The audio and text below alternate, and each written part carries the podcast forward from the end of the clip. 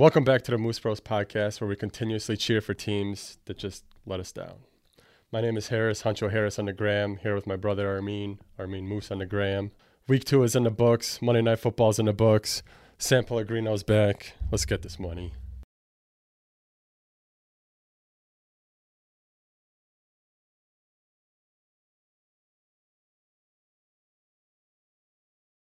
All right, so week two, the top storyline seems to be injuries. We got a lot of guys tearing their ACL for some reason. It makes no sense. I think the entire uh, San Francisco team, Yeah. like broken half. Yeah, right? I know. I mean, they had they lost uh, Bosa and Solomon Thomas on the defense. Both had ACL injuries, I think. Both are out for the year. And then Jimmy G and uh, Mostert went down Yeah, too, right? Them two went down too, uh, but them two aren't down, out for the year. They're just uh, I don't know. They're out for a few weeks. Kyle Shanahan actually complained about the field there, but they said. I heard someone went and checked and said it was all in compliance, so he really didn't have anything to complain about. He was just They they fucking they greased it up before the. They're trying so desperate to get a win. They're like, let's fucking put some grease out here, and see what happens. Well, they actually have to go back now and play the Giants there. So I'm I'm sure he's not too happy about that one. Oh, they got to go back to MetLife and play the Giants. Oh, dude, they, he's gonna they're gonna go out there and play in hiking boots. Dude. They're not taking any risks. Everyone's gonna come out in bubble wrap and just be like, "Fuck." Yeah, that's probably their best idea. They, probably, they should probably go for that. Speaking of the Giants, Saquon got hurt too. That's a big blow. That's probably the biggest one. Yeah, he's like their entire offense. They're gonna struggle without him. I mean, their offensive line was like already really bad, and if Saquon can't make it work with that offensive line, then I don't know who yeah, can. Daniel Jones. So, it's gonna it's gonna I- be rough. Yeah, I think that's going to be a huge blow for the Giants. I mean, huge blow for him too, because in his third year, nobody wants to see a star back just go down like that, especially an ACL. Um, you know, it's it's funny because I feel like now, like after Adrian Peterson came back from his ACL and like tore up the league, I feel like that's almost for a lot of people now. They're like, well, with the advancements in medical, you know, blah blah blah. You know, like uh, ACLs are just a uh, ankle sprain nowadays. Like, I call horseshit on that, dude. Oh, like, 100%. Not not only like um from a recovery standpoint. I mean, because even like for instance, A Rob, he came back from his ACL too, but like I'm sure there is more advancements and like you know they they do recover better. They're more they're stronger and all that.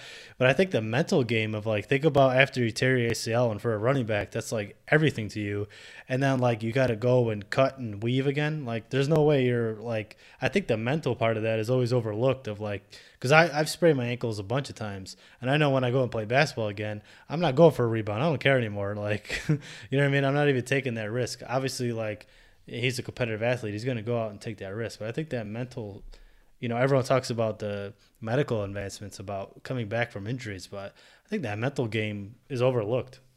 Oh, for sure. I mean, yeah, like you said in basketball, you're coming down from a, a rebound, you just step on another guy's ankle and there you go, spraining it again. For him, I'm sure like a lot of people are going to say, oh, you know, he's going to have linemen diving at his knees and whatnot. He's going to be scared of that. But I think just running and making cuts, like you said, that's probably going to scare him a lot too. Like you can't put weight on that like you used to, or at least not until you get comfortable with it. You're, you're going to be scared until you make some serious cuts and get comfortable with it. I don't think recovery is just as simple as being like, oh yeah, we've advanced so far technologically that, you know, it's no no big deal. I'm sure that's what they tell him just to make him feel better, but at the end of the day, he's still gotta, you know, get comfortable running again. Yeah, and, and in all honesty, I can only imagine being an athletic trainer or a doctor in a team. Like, imagine telling Saquon his season is done because he tore his ACL. I feel like as a trainer, like in professional sports, you really have to have like a lot of guts because it's like you're gonna have to sit and tell the honest truth to this player, like, dude, you're done, and you have to sit and watch them go through their pain physically and mentally. Think about like just you know playing the sport you love every single day for your life, and then it's just taken away from you. But yeah, I think that stuff just kind of across the NFL. You know, the week one, I was thinking like, uh, do we really need preseason? Because players got hurt, but not really. Like nothing like out of the ordinary that you would expect of not getting your body warmed up to hits. But this second week, everyone just crumbled. I don't know what the hell happened. Yeah, I was gonna say, do you th- you know do you think uh, the lack of preseason or the shortened, I guess, off-season training is what did it, or do you think it's just bad luck? I mean, plus they, you know, they didn't really do any organized training either. I'm sure these guys are wealthy enough that they can get their own trainers, but a lot of these were like non-contact injuries too. You wonder if that's kind of due to the COVID, the lack of actual training, or I don't know. I I I, think that, for instance, if this happened last year, I don't think anybody would think. I mean, people would still have the same reaction. I just think just because because of what happened with you know the pandemic and nobody being able to actually practice and hit, it kind of heightens like oh, is this why? I don't know. There's not enough evidence, obviously, now to know that's why. To be honest, though, like the way the NFL games have been playing out, I feel like we don't need preseason anymore. For instance, Joe Burrow um, coming in and not missing a beat almost. I felt like he didn't need a preseason to get like that uh, welcome to the NFL moment. Um, I'm looking at, like, as a Jags fan, uh, James Robinson, undrafted free agent running back, no preseason, coming in and being a starter and just excelling in it.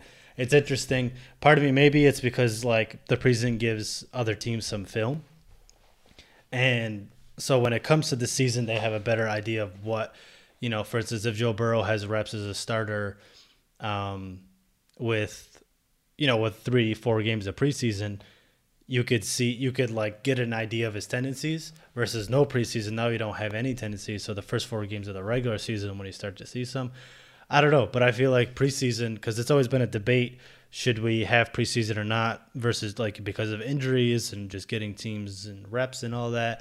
I kind of feel like you don't need it.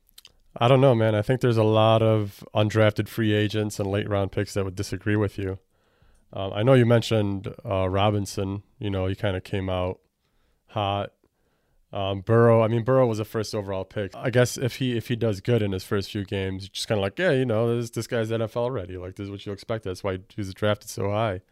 But yeah, I mean, if you saw like Stefon Diggs just cook the Miami rookie, you'd be like, yeah, this guy probably could have used a preseason to get ready for the talent that the NFL is going to have. Even Jeff Okudah, who got burned by Aaron Rodgers yesterday, like I mean, I, I, get that, and it's like they need like rookies need more time. But at the end of the day, it's like even if that guy has four games of preseason, how much more ready is he to face a Stefon Diggs, a top wide receiver, or Jeff Okudah?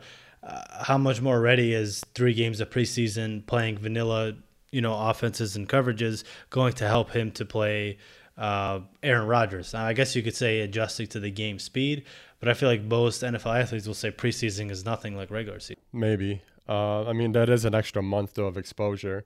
I guess, I guess maybe not preseason. Maybe if you cut preseason down, but you know, I think that training camp time and just like you said, uh, adjusting to the you know speed of the NFL compared to college, I think that that definitely did they would need that exposure. Yeah, I mean, I could definitely see training camp that definitely plays a big role. Um, but I, you know, I, I think if you cut down preseason to say like two games, I, I don't think that it's going to have that much of a difference. I think you should. I, I think that I think at this point, most NFL teams and stuff like that really don't care about that many preseason games. They rather get the regular season started. But who knows? Let's see if they you know change it. They probably won't. Yeah, I mean, I definitely two games sounds like a good idea because you could have kind of a you know first game being dress rehearsal and the second game being that would be final auditions, I guess. I do feel back to the injuries. I do feel bad for another guy that's out for the year, and that's Malik Hooker. I mm-hmm. mean, in his rookie year, he played less than half a year. Got, uh, I think he tore his ACL yeah. in the Jags game. And mm-hmm. the next two years, I don't think he played full seasons. And then the Colts decided not to pick up his fifth year option. So during his contract year this year, second game in, guy tears his Achilles and he's just done for the year. Kind of feel bad because he was a pretty promising uh, defensive back coming out of college, and now he might not even have a future in the NFL. Yeah, I mean that's the unfortunate part about a lot of athletes, and I think that's why they always say like the average NFL career span is what three years or four years. That stuff happens a lot. I mean, it's inevitable to you know get injuries, and when you have freak injuries like that, ACL tears, and you know those big injuries, they always seem to linger. You know, like he tore his Achilles. It's like maybe because he never came back fully from his ACL recovery. Those muscle imbalances and all that play a role. So it sucks for you know, an NFL prospect to go through that to to work your whole life to make it to the NFL just for it to be cut short because you know your body gave out on you at a young age. Yeah, yeah, it does. It's really bad.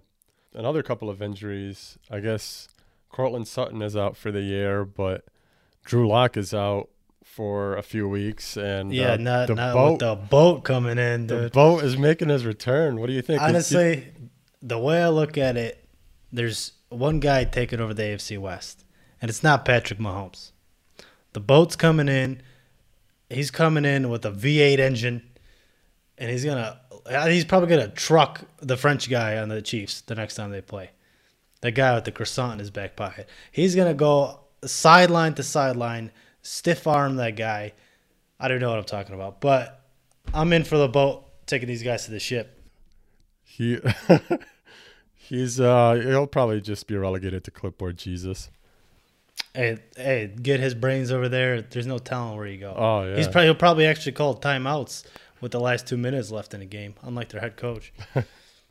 Another quarterback though in uh, AFC West making his debut, Justin Herbert looked really good uh, in replacement of Tyrod Taylor. Now Tyrod Taylor is week to week coming back with chest injuries, but did you get get to catch that Chargers game? Did you see or anything that impressed you from Herbert? Honestly, uh, for being thrown in, and I think he said he was like uh, told he was the starter like right before kickoff or whatever. Um, for being thrown in there against the Chiefs, Chiefs don't have that the best defense, but just the the intimidation of oh, oh you're playing former Super Bowl champs, you got to step your shit up, you know. I thought he played well, especially considering the expectations I had for him going in. I didn't think he was going to be all that good, especially not as a rookie. I thought he had a lot more to develop, but honestly, I thought he played pretty well. Like I think he should be the starter going forward. I think after that game, even though you wanted Tyrod in there to kind of you know string him along, and then you know once Tyrod starts to fizzle out, you put in Herbert for that you know juice or whatever. I feel like Herbert should be the starter going forward just based off that game because now it's almost like if you put Tyrod Taylor back, the first day completion he throws, they're going to be calling for Herbert anyway. So Yeah, but I mean, you could say the same thing about Daniel Jones' situation. He kind of came in because, you know, just as surprised as he was to be starting a game, the Kansas City Chiefs were surprised that they're not going to play Tyrod. Now they're going to play this guy. So I think he kind of had, I don't want to say an edge, but it almost is like an edge that the Kansas City Chiefs were playing someone that they weren't preparing for. Yeah, uh, that, I think that's always like the element of surprise when you don't have film at a guy and you'll prepare for Tyrod Taylor who scrambles a lot, this and that. This is how he plays. This is how we're going to set up our defense. And then all of a sudden Herbert comes in and you know you have no idea what to expect. So you kind of have to play like almost a shell sometimes because you're like we don't really know what he likes to do, and throughout the game you have to adjust to what he likes to do. So that definitely played, and I think that definitely played a role in his success, but also I just feel like I, mean, I can only imagine being a rookie. I'm already shitting my pants, let alone you know five minutes before kickoff. Hey, dude, you're taking the reins. Like obviously prepare every day to be the starter, but I always think that's kind of just like what you say, right? Like everyone Yeah, I says mean, that. It's it's hard to prepare every day to be the starter when you got to play against you know second team defenses and stuff, or you're playing with the second team. Yeah, so I mean, as much as it was an advantage for Herbert to, you know, play against a team that wasn't prepared for him, he also wasn't prepared for that team fully. So Uh, staying in the quarterback conversation though, Dan Orlovsky, I believe it was again the guy with the crazy predictions all the time. the guy who stepped out of bounds like a loser. Uh, he predicted that Josh Allen is the current MVP through two games of the season. Do you agree? Josh Allen does lead the league in passing yards. yeah, uh, I'm as dumbfounded on this one as I am was when he ran out of bounds and took that safety and looked like a complete idiot.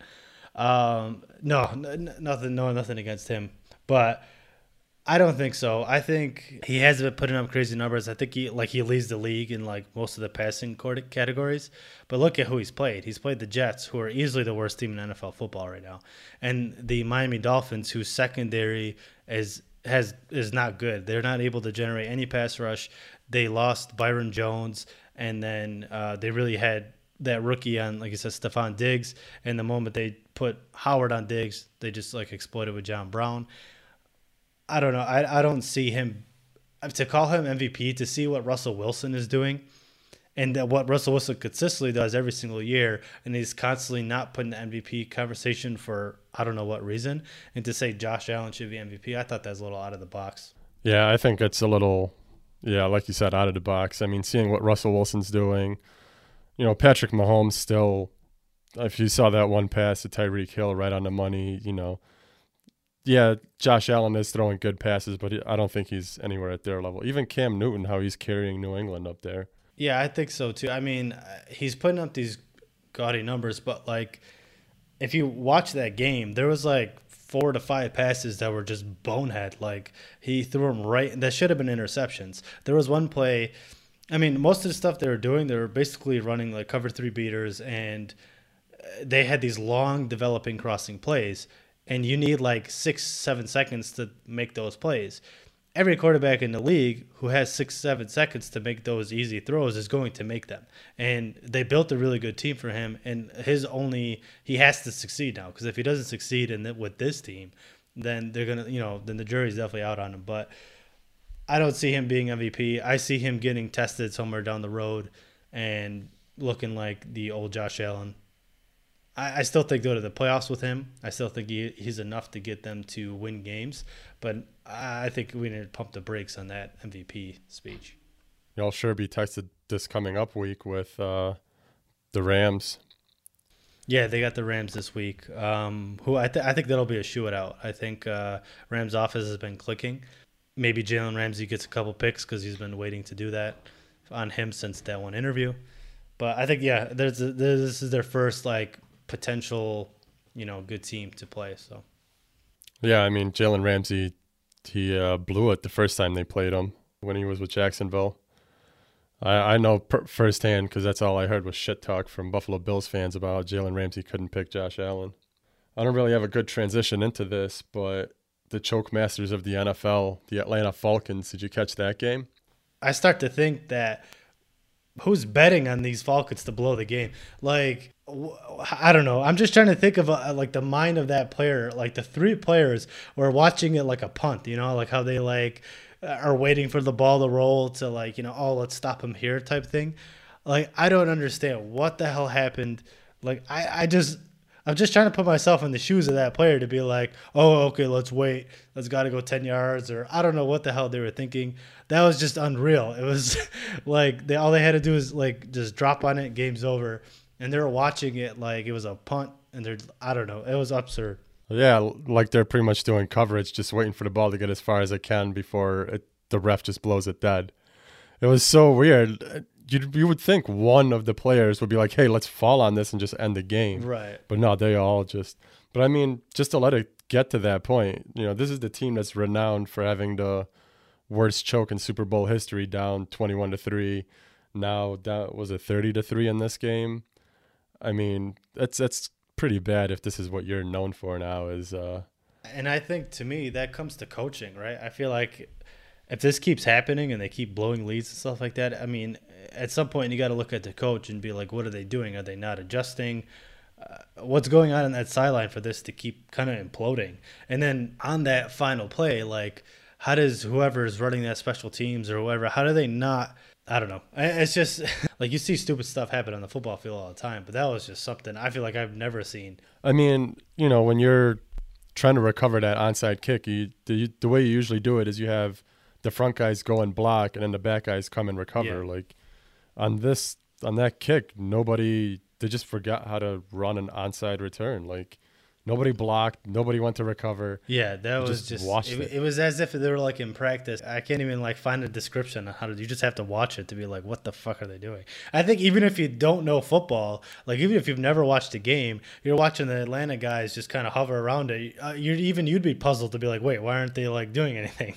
Yeah, what kind of play is this? Yeah. And you could say, yeah, it was an unorthodox kick, but just because he kicked it differently doesn't mean you just yeah. There was up. not even like an effort, like, hey, I'm gonna dive on the ball.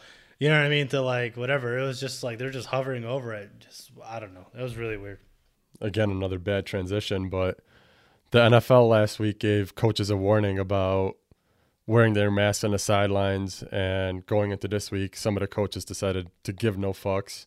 Three in, speci- in particular got caught on camera Kyle Shanahan. I think Pete Carroll. Yeah, Pete Carroll and Vic Fangio. Yeah, I mean, you saw Pete Carroll chewing the fuck out of his gum. It's kind of a trademark. I feel like. yeah, he probably gets if- if- if he advertising doesn't- for that. Yeah, if he doesn't get you know caught with you know chewing that gum, he does he misses out on a lucrative deal. got of cash. Um, I don't. I think that's. I don't get it. We talked about it before. Like, if they're already tested, and they none of them have COVID, and none of them have it, then why do they need the mask? Maybe I don't understand this virus the way the NFL does, but if the players don't need the mask to be sitting there next, you know, sideline to sideline, they- they're talking to each other, and none of them have masks on. You know what I mean? So why now? Why does the coach need one? He's doing the same thing they're doing. When they come to the sideline, the quarterbacks talk to the receiver, the receivers talk to the running back, O line, whatever. They they don't they're not protected. So what? The coach isn't getting tested, then they have to. I don't know. I don't get it. I thought that was stupid. It just seems like a way for NFL to get mm, like money or something. I don't know. Yeah, I mean the coaches are getting tested. It's like if you're gonna you know shove this thing up my nose to test me, why do I, I got to wear a mask now too? If anything, the players are more exposed to it because now they got to go out there and hit the other players and then come back to the sidelines. It makes no sense if you're gonna you're either gonna have to make everybody wear it or don't make anybody yeah, like, I don't it. get why the coaches are relegated to wear it, but not. Yeah, I, I don't know. It just makes no sense to me. And Pete Carroll probably lost a lot of money on his gun deal. You had to pay a hundred thousand dollar fine, and then the team got fined two hundred and fifty thousand Yeah, that's dollars. That's a lot of money just for something as simple as a mask being pulled down. Yeah, I don't get it. And you you think about it, the coaches got to, you know, if they're yelling at players, you really think they're going to yell through mass? Have you tried yelling through that thing? That thing just falls Yeah, off you your just- face as soon as just you open muffles your mouth. everything. You're just like, and like, I don't know. And yeah, as soon as you start moving your face, like the mask is just going to start, you know, moving up and down. It's just going to fall off. Right. I, I don't. I don't get that call, but they they know something we don't. You know. and then, did you get a chance to check out the NFL power rankings this week? Yeah. Uh, so we're looking at the uh, NFL one off NFL.com, right? Yeah, NFL.com, Dan Hanzus Yeah. power rankings. Um, I had a few issues with it. For instance, um, why are the Falcons ahead of the Jaguars? I know I'm a Jaguars fan, but Falcons are at 24 and Jaguars are at 25. So you're telling me the Falcons, who got blown out by the Seattle Seahawks, just blew a fucking game against the Dallas Cowboys uh, at 0 and 2, are better than the Jaguars team who everyone thought was taking tanking and they beat the Indianapolis Colts, who everyone presumes that's still an AFC contender, and lost to a field goal to the Tennessee Titans, who everyone thinks is a contender, um, on a couple fluky plays that could have went for the Jacksonville way, and they could be easily be two and zero. I don't that I don't agree with, just because like that doesn't make sense, and also the Vikings being zero and two at twenty. What have they done this season? They got wrecked two games. They got absolutely destroyed against the Green Bay Packers, and then they go and play the Indianapolis Colts, who Jacksonville beat, and they got absolutely destroyed. And yet they're at twenty. Why? Because of last year? What does that matter? That's definitely one I don't agree with. There's a lot of 0 2 teams above the Jaguars that should not be there. The Broncos, the Eagles, the Texans, none of them have really shown anything that even one and one teams like the Chargers and the Browns. And how did the Colts make it up there yet they lost to the Jaguars? How are you more powerful than the team you lost right. to? And like I get it looking at people's roster and then looking at all that, like you can make an argument that they're the better team. Um, but I mean, when I'm just looking at this, like, okay, Broncos in particular, I'm not big on the Broncos. I really don't know what the Broncos have that it has everyone. I think they're coaching. I think Fangio is not a good coach. I don't. I don't know what it is about the Broncos that everyone's so high about. I don't know if you if you're high on them, but I don't think Drew Lock's that good of a quarterback. They have what's his name, Melvin Gordon, Courtland Sutton, like they're good players, but they're out. Yeah, uh, their defense is a shell of what it used to be. So I don't, I don't really, I'm not high on the Broncos like everyone else is, but I don't know. I mean, these people get paid to make these lists, I guess, but I don't see that. Eagles as well too. Eagles have looked absolutely awful for the first two weeks of football. Maybe I'm biased because I'm a Jaguars fan and I'm watching the Jaguars, but I think they should be a little higher than the Falcons and definitely the Vikings at this point because they looked awful the first two weeks. Yeah, for sure. I mean, even though you know Washington was right below Jacksonville there, I feel like they should be higher on that list too. I mean, they beat the Eagles, who somehow made it above them. Who, how, who, how did this guy get a job? I don't know. Like, like I said, like I get it. Like for instance, when you look at the roster of the Washington football team, and when you look at the Eagles roster, you look at their quarterbacks, you look at all that. I, it makes sense on paper, but if it's not working on paper, then that means they might not be the better team. I don't know. It's too early to tell in these anyway. But those are the things I kind of had an issue with. I feel like, um, I feel like the Titans should be above the Bills because the Bills played the Jets, were the worst teams, and then Miami, who's during a rebuild. Yeah. Uh, and then they actually were losing in that Miami game at one point. The Cardinal. How did the Cardinals fall to 13?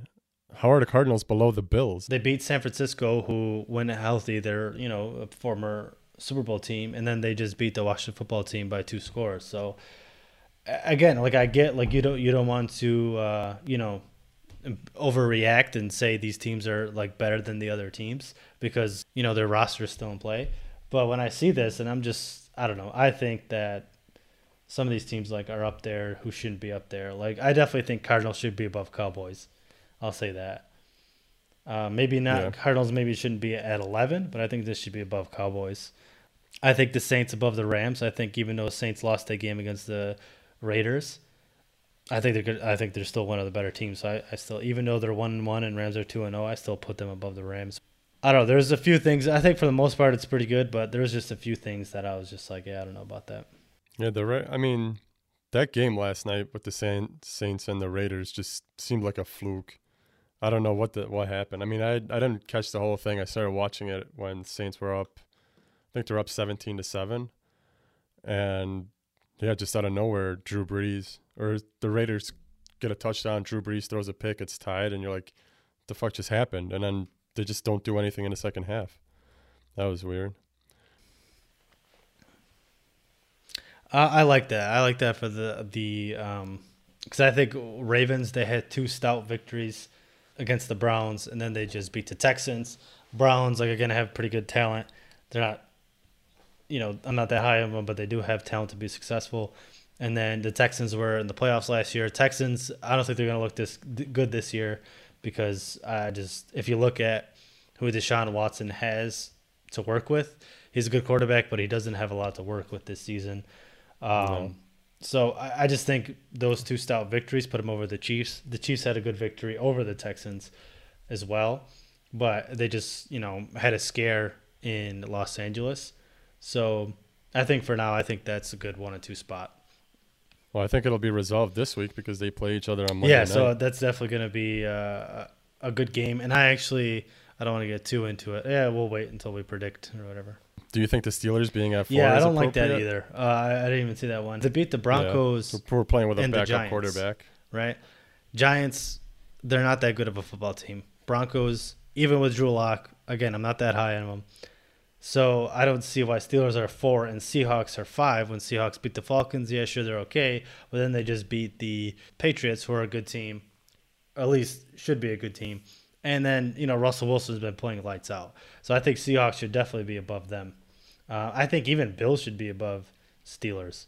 Yeah, I agree with you. I, I think Steelers should be a lot further. I could down. see Steelers I mean, probably at the ninth where the Saints are. I I'd probably I wouldn't even put them in the top ten. Just looking at this yeah. list, I wouldn't put them in the yeah, top they, 10. they I mean, like I said, on paper they're a good team. They have a good defense. Big Ben is back, but they have not beat anyone that good. Yeah, nothing's yeah. too impressive. I I'm personally gonna call this out just because I'm a Dolphins fan the fact that they're below the Lions is just stupid. The first game they lost on the last play. I think I mentioned it before.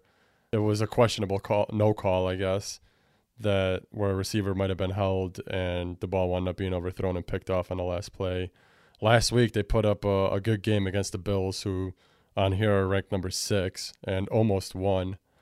So the fact that they're below a team that just shit themselves the first couple weeks. I mean, they had the Lions had a I think a one or two score lead against the Packers and it just got blown out. Talk about shitty coaching. How do you just yeah, man? Get murdered he's, he's definitely like on the hot seat there. Um, yeah, I mean, I could definitely see your case. The only thing I could think of is that Lions Yeah, honestly, I don't see that. I guess those two. Could, I think you could definitely put Dolphins above the Lions there. The Lions should have won that first game if it wasn't for a drop, and second game they weren't competitive. So, yeah, that one's a toss up too. But I definitely I would put Dolphins ahead of Lions. Haters gonna hate. So speaking of the Dolphins, this coming up Thursday, our favorite teams play each other: Miami, Jacksonville. Uh, any thoughts? Yeah, I got my the game? preview coming on that uh, on my YouTube channel at the Jaguar King.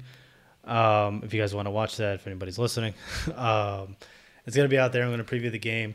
My thoughts, just to quickly get into it. I think this. I think it's gonna be closer than people think. I think they're expecting the Jacksonville to win. I think for for most people, this game was kind of a for sure the only win on Jacksonville Jaguars schedule heading into the season. But given how they played the first two weeks, I think everyone looking at it now is like, oh yeah, they'll definitely beat um, the Dolphins. I think it winds up being a shootout. Dolphins defense can't rush the rush the passer or defend the pass. Jaguars can't rush to pass or defend the pass. So it's going to come down to who basically plays better defense and creates some turnovers. Um, and I like uh, I, I like Minshew over Fitzpatrick on this one. So I think I think the Jags win this one. Yeah, I think I think these are two underrated teams actually playing each other. I I think it's going to be like you said a shootout, especially if Byron Jones is out. Yeah, I think he's out. Uh, I can see Minshew and the Jags picking on that rookie again, seeing how how much he struggled Mhm. against Stefon Diggs. I mean, obviously, I'm going to say the Dolphins are going to win, but that's just because I'm a Dolphins fan. In reality, yeah, I think Miami's the underdog here. I don't think, in reality, they they can pull it out. But I think if Fitzmagic can work some magic, you know, they they might be able to slip one past the Jaguars. I did see Fitz and uh, Minshew though are going back and forth about yeah, their yeah. Facial the, hair. Um, battle of the mustache versus the beard. The the Florida magicians going at it. Yeah, so we'll uh, we'll see what happens there. I, again, I could see that. I think both teams need a victory. Dolphins are down 0-2, and then Jags are just coming off a, a tough loss against the Titans, and they both need a victory to kind of keep their season in you know in play still. I don't know if they're going to be playoff teams, but you know, just while everyone's still in the beginning, everything's still fresh. They definitely both need a victory. So I could see, you know, I could see this being a, a, higher scoring game because the defenses really aren't there for them. And Ryan Fitzpatrick is, comes out slinging most games, and he might find success. And like I said, Gardner Minshew has success so far. The first two weeks, I think he'll continue that. But I think Jags in this one. Yeah, I mean, truth be told, uh, this this will be an air attack, but I think maybe the winner will be determined by Could who's be. got the better running game, because the Dolphins are still trying to figure out what they're doing down there. They don't really one, have a yeah. number one rusher. Uh, but I mean, that, that's what Flores said was their plan too was to have a, a split backfield, kind of like Right. New England did. It's one thing to have a split backfield, but when but when every rusher only gets like ten yards, then it's kind of an ineffective Yeah, yeah, for sure. situation. While Jags got a Yeah, James Robinson's rookie. been a breath of fresh air for sure. Okay. He's been crushing it for the first two weeks. Super explosive and good vision. Um, so hopefully he has a big game. He had a big game against the Titans. yeah, Leonard who? Uh, well, I, I guess that wraps it up. So those are our thoughts. Uh, recap of week one, and then looking into Thursday night football. Follow us on Apple Podcasts, Spotify Podcasts. You can also find clips of these on YouTube. Please share, comment down below. Let us know what you think about our thoughts. Are they way off? Are they not? Thank you for listening.